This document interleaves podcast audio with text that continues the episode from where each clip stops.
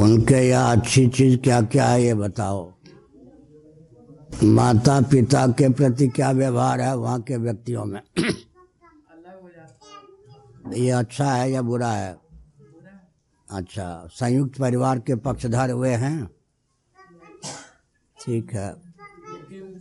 पूर्व जन्म पुनर्जन्म को मानते हैं वे, देहात्मवादी हैं या नहीं, शरीर को आत्मा मानने वाले वो होते या नहीं,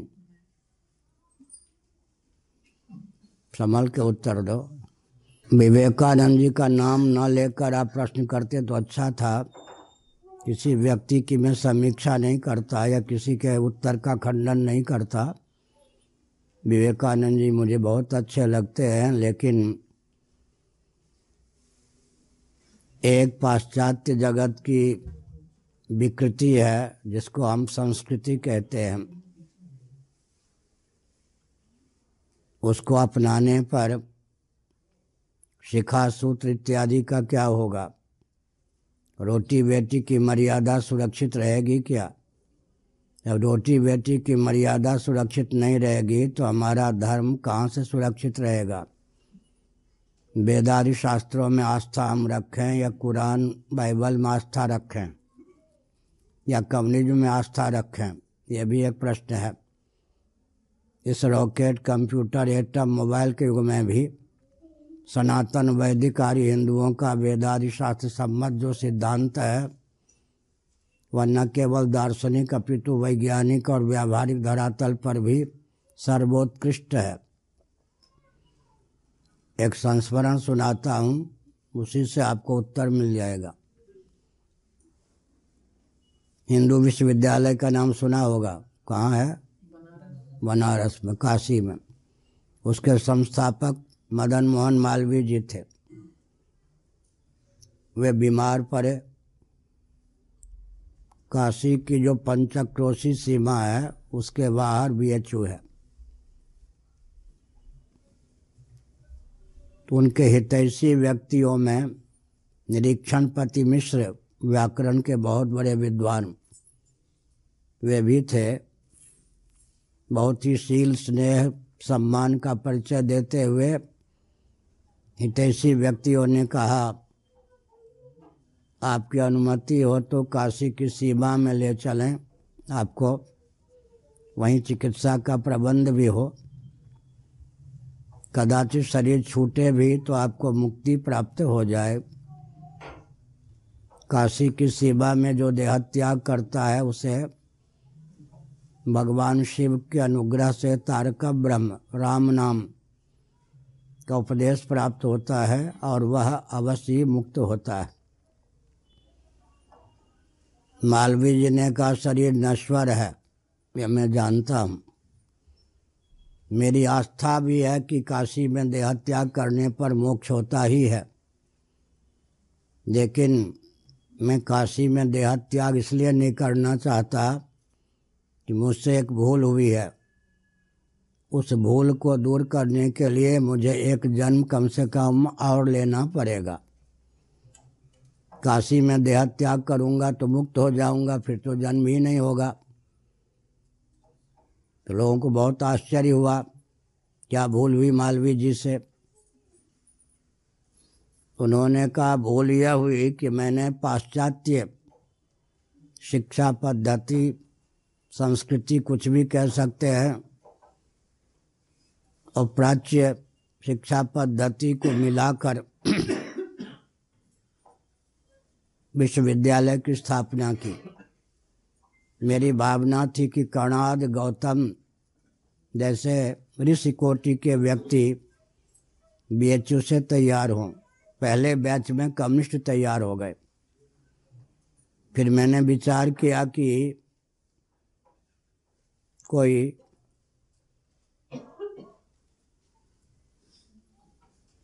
कणाद को उत्पन्न करना चाहे और कम्युनिस्ट उत्पन्न हो जाए तो विस्फोट माना जाएगा। मुझसे क्या भूल हुई? भूल यही हुई कि मैंने दोनों पद्धतियों में मिश्रण कर दिया। अब मेरे बस की बात नहीं कि मैं शोधन कर सकूं। या विश्वविद्यालय चलता रहेगा, लेकिन मेरी भावना पर तो कुठाराघात हो ही गया। इस भूल को शूल के रूप में मैं लेकर देहत्याग करूँगा और यम यम वापिस्मरण भावम त्यत्यंते कलेवरम तम तमे वैति कौन्तेय सदा तद्भाव भाविता। इस सिद्धांत के अनुसार एक जन्म होगा, उस जन्म में मैं एक ऐसे विद्यापीठ की स्थापना करूंगा जहां प्राच्य विधा से ही अध्ययन अध्यापन हो। जब तक गुरुकुल की प्रथा से शिक्षा पद्धति थी और सनातन विधा से देवी स्त्रियों पुरुषों का जीवन यापन होता था, कोई विसंगति नहीं थी। दोनों में तालमेल करने पर मेरा जूता है जापानी, पतलून इंग्लिस्तानी, सिर पर लाल टोपी सोए, फिर भी दिल है हिंदुस्तानी कहने से हिंदुस्तानी दिल नहीं मिलेगा। पाश्चात्य जगत में धर्म और मोक्ष को प्राय स्थान ही नहीं है। अर्थ और काम की किंकरता ने सबको दिशाहीन किया और वे अशांत रहते हैं। ऐसी स्थिति में सनातन संस्कृति में कोई त्रुटि ही नहीं है कि हमको अतिरिक्त कोई जीवन यापन की विधा चाहिए। अगर किसी संस्कृति को, धर्म को, परंपरा को समझने में या पालन में कोई भूल हो तो मूल पर उस भूल को नहीं थोपते हैं। इसीलिए पाश्चात्य जगत की अनुकृति की हमें कोई आवश्यकता नहीं है। पूरा विश्व इस बात को मानता है और जानता है कि सब भाषा का मूल संस्कृत है। वैदिक महर्षियों ने विश्व को अर्थशास्त्र, धर्मशास्त्र, कामशास्त्र, मोक्षशास्त्र, नीतिशास्त्र, चिकित्सा शास्त्र, वास्तु विज्ञान, गणित इत्यादि का विज्ञान दिया। समझ गए? अब अच्छाई सब जगह होती है, लेकिन महाभारत में एक बात कही गई, हमारी अच्छाई किसी के यहाँ चली जाए, हमारे यहाँ वो अच्छाई न रहे तो अनुकरण करने की आवश्यकता है। जैसे हमारा जो संघ बल था सनातनियों का, वो सनातनियों के यहाँ नहीं रहा, बौद्धों ने उस संघ बल को अपना लिया। तो शंकराचार्य जी ने उनके संघ बल को नहीं लिया। हमारे संघ बल हमारे यहाँ नहीं रहा, उनके यहाँ चला गया, तो उन्होंने बौद्धों के संघ बल को सनातनियों के यहाँ भी ढाल दिया। वास्तव में अपनी ही अनुकृति थी। वे मठ बनाते थे, हमारे यहाँ मठ की प्रथा विलुप्त हो गई थी। कभी कभी ऐसा होता है कि हमारी अच्छी चीज़ हमारे पास ना रहे और दूसरों के पास चली जाए, तो विवेक पूर्वक उसको अपनाने की आवश्यकता है।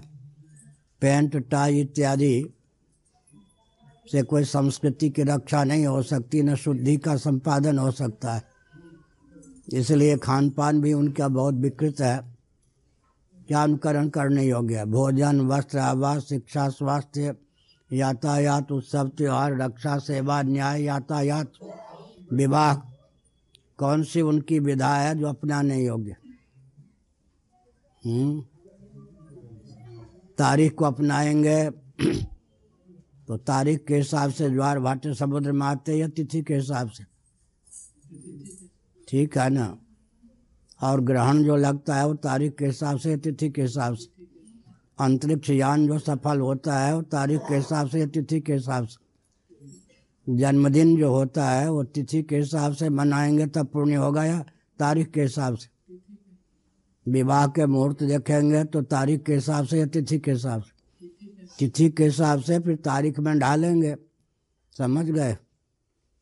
और जनेऊ जो होगा, यानी यज्ञोपवीत का संस्कार, वो उनकी विधा से होगा या हमारे विधा से?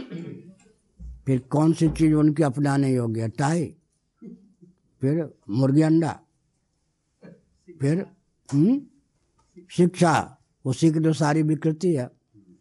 जब से उनके मैकाले की चलाई हुई शिक्षा पद्धति की सारी विकृति है। रक्षा, वो सुरक्षित हैं क्या? कृषि, गौरक्ष, वाणिज्य, वो भी अपनाने योग्य उनके नहीं हैं। ट्रैक्टर आदि के माध्यम से खेती होने लगी तो गोवंश का विलोप हुआ या नहीं, जैविक खाद का विलोप हुआ या नहीं, कौन सी चीज़ उनका अपनाएंगे, अनाज, विदेशी बीज ले लो, गुलाब उनके ले लो, क्या कहते क्या मतलब जल्दी से तैयार होने वाला, वो क्या ध्वनित करता है, इतना बड़ा क्या है गेंदे का पौध, इतने इतने फूल हैं, उस पौध की आयु कितनी है? अरे जो जन्म लेते ही फूल दे देता है गेंदे का पौध, वो विकास है या रास? रास है, तो फिर क्या अपनाओगे? उसकी उस पौधे की जीवनी शक्ति कितनी होती है, जीवन कितना होता है? आगे के लिए सूचना है कि 9 साल की लड़कियां जो हैं गोद में बच्चे लेकर घूमेंगी और 15 साल में मर जाएंगी, शास्त्रों में लिखा है। ये जो विकास कहते हैं ना, क्या पौध को लगाओ तब तक उसमें फूल पहले आ गया, उस पौध की आयु कितनी होगी? हाँ, फिर अच्छा विदेशी गुलाब से हानि है या लाभ? फिर विदेशी तुलसी घातक है या जीवनी शक्ति देने में समर्थ? कोई भी विदेशी फूल है उसमें दिव्यता है, सुगंध है, विदेशी फल में जीवनी शक्ति है, फिर क्या विदेशी बाल और जर्सी गाय क्या चाहिए? विदेशी कौन सी चीज़ है जो अपनाने योग्य? बताओ, जूता, अब भोजनालय में जूता सज जाओ, और शौचालय में मल त्याग का स्थान पहले फिर नहाने का, कुछ कौन सी चीज़ अपनाने योग्य है उनकी ये बताओ।